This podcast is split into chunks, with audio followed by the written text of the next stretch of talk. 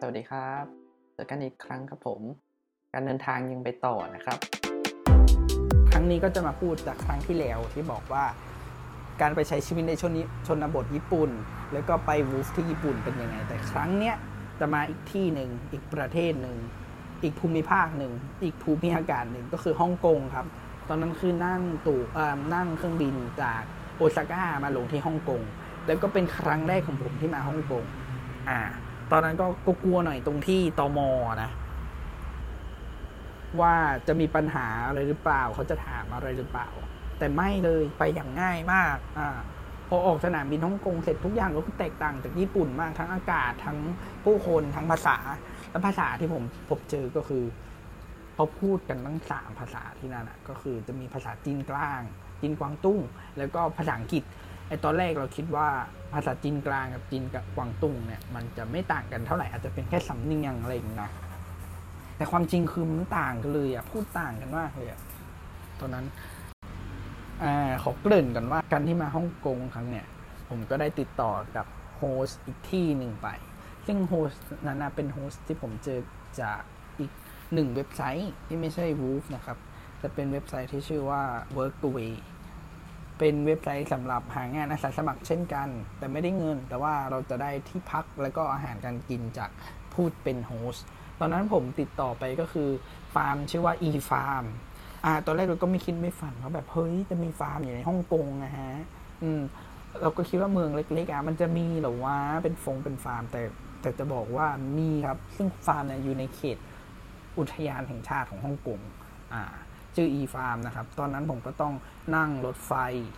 แล้วก็นั่งรถเมล์เพื่อที่จะไปที่ฟาร์มนี้โฮสบอกว่ามันมีรถเมล์นั่งตรงจากสนามบินมาที่ฝังหลิงฝังหลิงจะเป็นเมืองอยู่ทางเหนือของฮ่องกงนะฮะ ซึ่งเกือบจากใกล้ๆเมืองจีนแล้วอะเมืองเซินเจิ้นแล้ว แล้วก็นั่งรถบัสไปนานอยู่กันชั่วโมงกว่าเลยนะ แล้วก็แล้วก็เห็นเห็น ฮ่องกงคือมีเสน่ห์มาก เขามีทั้งทะเล มีทั้งภูเขา แล้วก็ความเป็นเมืองอย่างเงี้ย แล้วก็ไอตอนแรกเราคิดว่าฮ่องกงนี่คือเป็นแค่เมืองเลยอะเมืองมีแค่ตึกและฟ้าอะไรเนาะ มีแค่ตึกสูงๆอะไรอย่างงี้เนาะ แต่ความจริงไม่ใช่เลยครับ ก็คือเขาก็จะมีเขตสีเขียวของเขาอะนะ พอเราไปถึงที่สถานีรถไฟฝังเล่งเรียบร้อย ไม่รู้ออกเสียงยังไงนะ จินกวางตุ้งหรือว่าจินจินกลางก็คือฝานหลิงฝานเหล่ง แล้วก็ที่ผมได้ยินก็คือคนกวางตุ้งเขาก็จะเรียกฝานเหล่งฟางเหล่งอย่างเงี้ยนะพอไปถึงนั้นเสร็จผมต้องนั่งรถมินิบัส จากสถานีนั้นนะเพื่อที่จะไปอุทยานชาติที่ผมบอกบอกว่าเป็นที่ตั้งของอีฟาร์มพอไปถึงสถานีรถไฟออกจากรถบัส เท่านั้นแหละ โอ้โห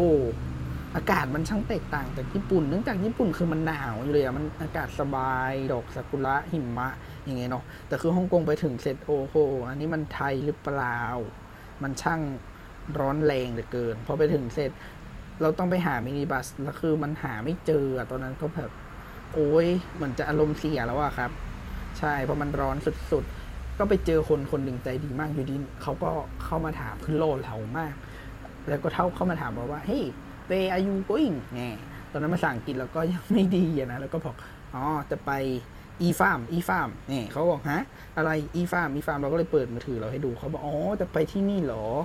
ก็คือมันต้องนั่งรถรถมินิบัสสายเนี่ยเพื่อที่จะไปอุทยานแห่งชาติเนี่ยคือ country park ซึ่งชื่อของมันคือ อ่าผมไม่รู้ว่าจะออกเสียงถูกหรือเปล่านะ พัดสิงหลิง นี่ยพัดสิงหลิงเนี่ยก็คือเขาเลยบอกว่างั้นไปด้วยกันเขาก็จะไปกับเพื่อนๆเขาเขาก็เลยบอกว่างั้นไปด้วยกันเขาก็จะไปกับเพื่อนๆเขาก็เลยนั่งไปกับเขาแล้วคือเขาก็เลยไปส่งถึงที่เลยนะ ถึงปากทางเข้าฟาร์มเลยครับอ่าแล้วเราก็มาถึงที่หมายแล้ว แต่ว่ามันต้องเดินเข้าไปในฟาร์มอีกแล้วคือทางเดินก็จะเป็นเหมือนแบบเดินขึ้นเขาขึ้นไปอะ แล้วเราก็แบบเฮ้ย อันนี้เราอยู่ฮ่องกงจริง ๆ เปล่าวะเนี่ย พอเดินขึ้นไปเสร็จก็ไปเจอคนอยู่ที่นั่นกลุ่มหนึ่งแล้วก็แบบฮัลโหลฮัลโหล my name is Netty โก Netty เขาแบบฮะหูเขาแบบอ๋อเราติดต่อผ่านทาง Workaway เขาบอกอ๋อยูยูยูอย่างนี้อ่าจากนั้นก็เลยได้รู้จักกันแล้วก็เป็นกลายเป็นว่าเขาสองคนนะคือเจ้าของฟาร์มอืมชื่อเซบาสเตียนกับเทเรซ่าก็คืออายุประมาณ 50กว่าละอืมเขามาเปิดฟาร์มของเขาเองที่นี่ เป็นฟาร์มเล็กๆนะครับแต่ว่าเหมือนเขาจะเปิดมาเพื่อเป็นศูนย์การเรียนรู้ให้กับเด็ก ๆ หรือว่าคนที่สนใจในการเกษตรเนี่ยเข้ามาเรียนรู้ที่นี่ แล้วเขารับเราเข้ามาเนี่ยเพื่อแบบอยากให้เรามาช่วยงานเกษตรของเขาอะเนาะแต่พอเราไปถึงตอนนั้นน่ะก็คือเราก็เดินทางมาจากญี่ปุ่น แล้วก็ถึงนั้นก็คือจะมืดแล้วอะคือพระอาทิตย์จะเริ่มตกดินแล้วอยู่ดีอะ เขาก็เลยถามเราขึ้นมาว่า do you have เอ่อ sim card sim card เราก็อะไรอะไรอ๋อ sim card เขาบอกว่าเราอะสามารถโทรศัพท์ได้ไหมเราก็บอกว่าเราไม่มีนะเนี่ยเรามีได้แค่ซิมไทย แต่ก็โทรน่าจะโทร emergency ได้เปิด roaming อะไรได้เขาก็เลยให้เบอร์ไปอ่า this is my number อ่านอันนี้คือเบอร์ฉันนะ โทรติดต่อตอนที่มี emergency เราก็ว่า emergency อะไรวะทำไมต้อง emergency อะ แล้วจากนั้นเขาก็ถามว่า can you cook คือทำอาหารเองได้ไหมเราก็ทำได้นะเนาะแล้วจากนั้นเขาก็บอกโอเคกูดกูดงั้นตรงนั้นอะ เธอนอนในห้องนั้นนะ ก็คือมันจะเป็นเหมือนห้องเล็กๆอะ เป็นห้องที่อยู่ในฟาร์มนั่นแหละครับ เราก็ เอ๊ะ มันยังไงอะเขาก็เลยบอกว่า เนี่ย พวกเราจะกลับกันแล้ว คุณอะอยู่ฟาร์มนี่อยู่เองนะ แต่ก็จะมีหมาอยู่สองตัว แล้วก็แมวอยู่สองตัวอยู่กับคุณ แล้วก็ ฮะ ก็คือ มาถึงวันแรกแล้วคือคุณ ต้องอยู่ในฟาร์มเองครับแล้วมันมันไม่ใช่ฟาร์มธรรมดาที่แบบคือภาพฮ่องกงคือต้องอยู่ในเมืองแต่อันนี้ไม่ใช่มันออกนอกเมือง แล้วก็ลายล้อมไปด้วยภูเขาภูเขาจริง ๆ นะครับอ่าแล้วคือต้องอยู่นั่นแล้วก็ไม่มีทางเลือกแล้วก็โอเค คือเราก็ไม่มีปัญหาที่จะอยู่เอง แต่แค่เราเราแค่งงว่ากูมาวันแรกกูต้องมาเจออะไรอย่างนี้เลยเหรอหรือว่าทำไมพวกคุณไม่อยู่ที่นี่เป็นครอบครัวกันที่นี่ ก็คือเขาอะมีบ้านกันอยู่ที่ในเมืองนะฮะแล้วก็โอเค ก็ไม่เป็นไร แล้วจากนั้นอะเขาก็เลย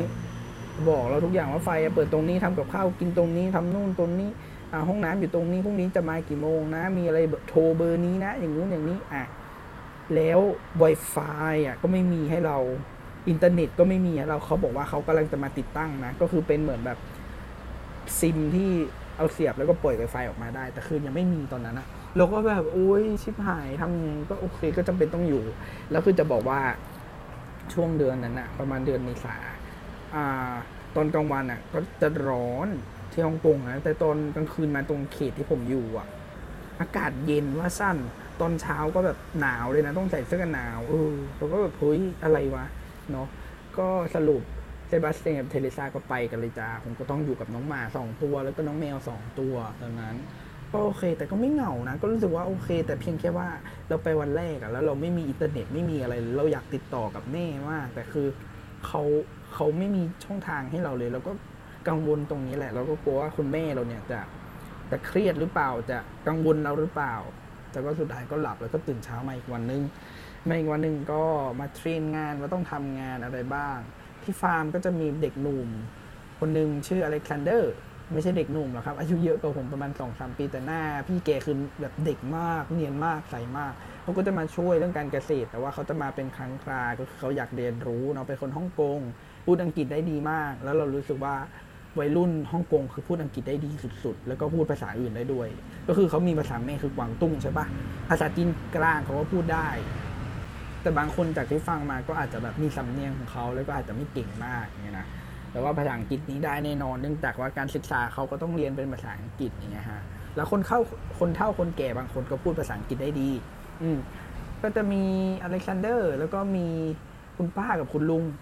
สองคนก็คือแก่แล้ว แต่อันนั้นเขามาจากประเทศจีนนะฮะอันนี้พูดพูดอังกฤษไม่ได้ แต่เขาก็น่ารักแล้วคุณป้าผมก็จะเรียกเขาว่ายิ่งแจ๋ยิ่งแจ๋เนื่องจากคนนี้ก็จะเรียกเขาไม่รู้ออกเสียงถูกไหมก็คือยิ่งแจ๋ก็เหมือนประมาณว่าคุณป้าคุณป้าอย่างเงี้ยเนาะเขาก็จะ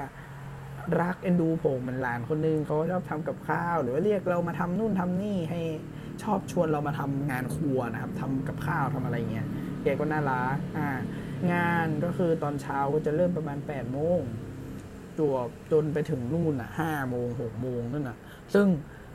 ตามปกติแล้วเนี่ย Workaway หรือ WWOOF เนี่ยเขามีข้อกำหนดว่าต้องทำเพียงแค่สี่ถึงหกชั่วโมง ความจริงหกชั่วโมงก็เยอะไปแล้วนะ เพราะว่าเราทำโดยที่ไม่ได้เงินอะ แต่ที่นี่อะเขาแบบให้เราทำจนถึง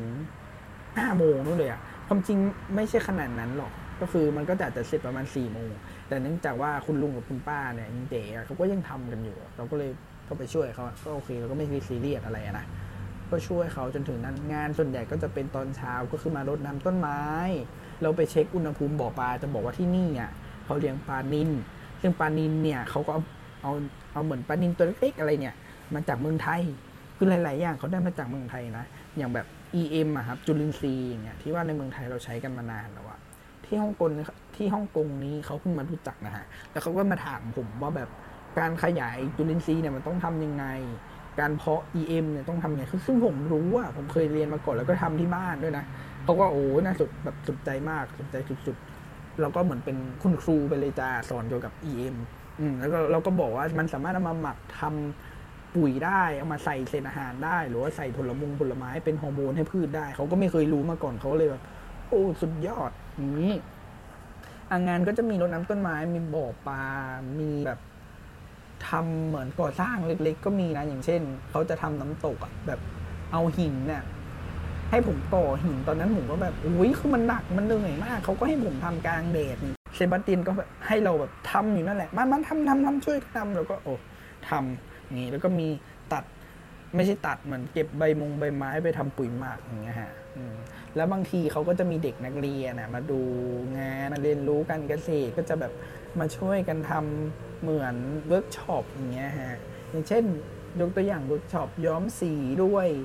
ฟักทองอย่างนี้ฮะแล้วก็ได้ร่วมกับเขาเราก็อยู่นั่นค่อนข้างโอเค แล้วคือเขาก็จะให้เราหยุดแต่ให้หยุดแค่หนึ่งวันเองอะต่อสัปดาห์ ซึ่งเรารู้สึกรู้สึกว่ามันไม่ค่อยโอเคนะแต่ตอนนั้นอะเราก็ด้วยความที่ว่าเราก็ยังคิดว่าเด็กด้วยมั้งเราก็ไม่ได้พูดอะไรตรงๆไปอะนะเราก็ทำไป แล้วก็วันหยุดเราก็ได้เข้าเมือง การเข้าเมืองครั้งแรกเนื่องจากตอนที่มาถึงฮ่องกงครั้งแรกเนี่ยไม่ได้เข้าเมืองตา นั่งนั่งมาถึงวันแรกก็ต้องมาอยู่ฟาร์มแล้วก็อยู่คนเดียวเลยกลัวกลัวสั่นๆ แต่ตอนนี้ก็ไม่เป็นไรแล้ว ทุกคืนก็นอนเองแบบ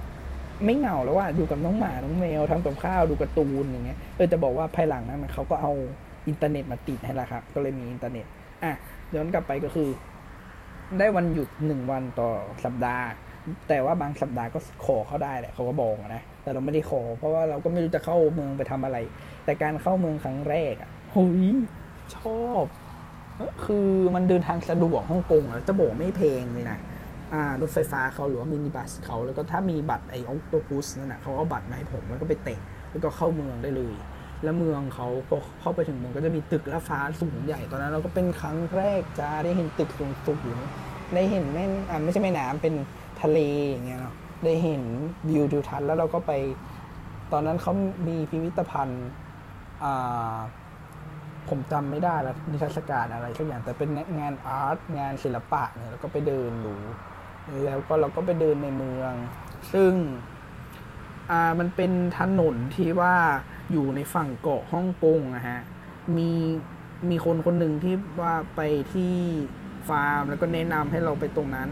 ไปนั่งทานกาแฟ อ่า ตอนนั้นเราก็โอ้ยโอเค เราจะไป อืมนึกอยากอยากไปทานกาแฟเหมือนไปนั่งคาเฟ่ cool ๆเอาตอนนั้นไปแถวแถบสถานีเซ็นทรัลนะฮะ MRT นะ อะแล้วพอไปไปนั่งคาเฟ่พอเราต้องการใช้ Wi-Fi อะ แล้วก็อยากดาวน์โหลดนู่นนี่มาดูเนาะกระตุงกระตูน พอไปถึงคาเฟ่เสร็จ สั่งเรียบร้อยคือ ตอนนั้นสั่งชาเขียว แล้วก็ราคาจำไม่ได้แล้วในฮ่องกงดอลลาร์แต่คือเงินไทยก็คือสองร้อยกว่าบาทแล้วก็แบบอะไรชาอะไรมันแพงขนาดนี้เป็นชาที่แพงที่สุดในชีวิตที่เคยดื่มตอนนั้น แล้วก็ถามเขาว่า ขอรหัส Wi-Fi หน่อย เจ๊บอกว่าที่นี่ไม่มี Wi-Fi จ้าเรานี้แบบเบอร์เลย อะไรวะอุตส่าห์แบบจ่ายค่าชาไม่มี Wi-Fi ก็ไม่เป็นไรก็เลยเที่ยวในเมือง แต่ก็เดินเที่ยวก็ ไม่ได้ช้อปปิ้งอะไรอ๋อแต่บอกว่าตอนนั้นไปนี่ไปซื้อซิมการ์ดจานอ่าไปซื้อซิมซื้อเสื้อมานิดนึงมันตัวเดียวเองนะอะมั้งแล้วก็เดินเดินเดินเดินแต่รู้สึกว่ามันไม่ไม่ใช่อะรู้สึกว่าความเป็นเมืองมันไม่ใช่เรา เรามีความรู้สึกที่ว่ามันคนมันเยอะมันวุ่นวายอย่างเงี้ยนะฮะก็เลยไม่ได้เสาะแสวงที่จะออกจากฟาร์มเพื่อจะไปในเมือง แต่เวลามีเวลาว่างก็จะเดินไปแถวฟาร์มเนื่องจากใกล้ๆฟาร์มก็จะมี อ่างเก็บน้ำอย่างเงี้ยครับ หรือว่าเดินไปบนยอดเขาบนอุทยานเราชอบแบบนั้นมากกว่า อืมแต่การมาในเมืองก็เป็นการเปิดหูเปิดตาดี เรากลับฟาร์มแล้วก็ใช้ชีวิตอยู่อย่างนั้นน่ะ ก็คือตอนนั้นก็วางแผนไปไว้ว่า ตอนแรกจะอยู่แค่สองอาทิตย์ แล้วก็หาตั๋วถูกๆเพื่อกลับไปญี่ปุ่น อ่า แต่ต้องย้ำว่าต้องถูกนะ แต่คือตอนนั้นก็ไม่เจออะ แล้วก็เราก็เลยบอกทางคุณเทเลซาท คุณเซบาสเตียนเจ้าของฟาร์มว่ายังขออยู่ต่อเขาก็โอเค ก็อยู่เขาบอกว่าอยู่ไปเลยอยู่ตามที่คุณอยากอยู่ไปเลย แล้วก็อยู่ไปสรุปสุดท้ายก็อยู่ได้เกือบเดือนอะแต่ก่อนจะเกือบเดือนนั้นมีเพื่อนใหม่เข้ามาเราก็ดีใจมีเพื่อนใหม่เข้ามาเนาะก็คือคุณเวโรนิก้าแล้วก็คุณทิมคุณเวโรนิก้าเนี่ยเขามาจากอาร์เจนตินาแล้วก็ทิมมาจากออสเตรเลียตอนนั้นก็มาอยู่ด้วยกันแล้วก็ดีที่เพราะว่า อย่างทิมเนี่ยเขาเป็นเจ้าของภาษาเนาะพูดอังกฤษเวโรนิก้าก็พูดได้ แล้วที่เขามาทำงานที่ฟาร์มเป็นเนี่ยมาอาสาสมัครเนี่ยเนื่องจากเขากำลังรอวีซ่าประเทศจีนเขาเพื่อว่าจะเข้าไปเป็นครูครูสอนภาษา แต่วีซ่ายังไม่ได้ ตอนนั้นเขาเรียนอยู่กับเรา แล้วก็เราก็ช่วยโอกาสลยจ้าเป็นการฝึกภาษาอังกฤษ เพราะว่าตอนนั้นภาษาอังกฤษเราเราพูดจริงๆว่าเราพูดแบบเป็นคำเป็นคำอะยัง เรียงประโยคไม่ค่อยได้ และบางคำก็พูดไม่ชัด แล้วก็ไม่รู้ด้วย แต่เวลาอยู่กับเขาเนี่ยเนี่ยเวลาเขาพูดศัพท์ใหม่ ๆขึ้นมาเราก็จะย้ำพูดอีกครั้งหนึ่งว่ามันถูกไหมเขาก็จะบอกเออถูกดีมากพูดพูดแล้วจากนั้นเราก็จะจำว่ามันเป็นอะไรอย่างเงี้ยแต่จะบอกว่าเวลาเราได้ศัพท์ใหม่เราอะไม่ได้เปิดดิกชันนารีก็คือเราไม่รู้หรอกว่ามันเป็นอะไร แต่คือเรารู้จากบริบทแล้วก็รูปภาพที่เราเห็นต่อหน้า อย่างเช่นเขาเอามือไปชี้ที่ดอกไม้อย่างเงี้ยอ่า เขาบอกว่า flower อย่างเงี้ยตอนนั้นสมมุตินะว่าเราเราก็ไม่รู้หรอกตอนแรก แต่พอเขาบอกว่าเป็น flower อ๋อเราก็จำละว่าเป็น flower แต่เราไม่รู้หรอกมันคือดอกไม้ แต่เราจำว่าอ๋อมันคือสิ่งสิ่งนี้นะอย่างเงี้ยฮะมันคือเป็นการจำความหมายในรูปแบบของอังกฤษอังกฤษอะเข้าใจไหมอ่า แล้วบางทีเวลาเพื่อนมาถามศัพท์บางคำเราก็จะบอกเป็นภาษาไทยไม่ได้มันมันมีอย่างนี้นะฮะ จะบอกให้มันมีจ้าเรานี่เป็นคนหนึ่ง อยู่กับเวโรนิก้าแล้วก็ทีมเป็นอะไรที่เอนจอยมากเนื่องจากได้ฝึกภาษา มีเพื่อนคุย แล้วก็ไม่ต้องเหงาแล้ว แล้วอีกอย่างนึงคือเขาอะชอบทำกับข้าวให้เรากินเกือบทุกเย็นเลยแล้วก็เป็นกับข้าวสไตล์เขาถึงว่ามันจะไม่ค่อยเผ็ดนะแต่ก็โอเคเขาก็จะมีสไตล์แปลกๆ เนื่องจากว่าทุกๆวันเนี่ยกินกับข้าวตอนเที่ยงนะจะเป็นยิงแจ๋คุณป้าทำกับข้าวให้กินก็จะเป็นสไตล์จีนๆมันๆอะไรอย่างเงี้ยเนาะแล้วพอตกเย็นมาก็จะเป็นสไตล์อาหารอิตาเลียน เออ อาหารอิตาเลียนเงี้ยเวโรนิก้าก็จะทำให้กินมีอบพิซซ่าอบขนมปังให้เรากินก็หลากหลายดี เขาอยู่กับเราได้สักแป๊บเนาะ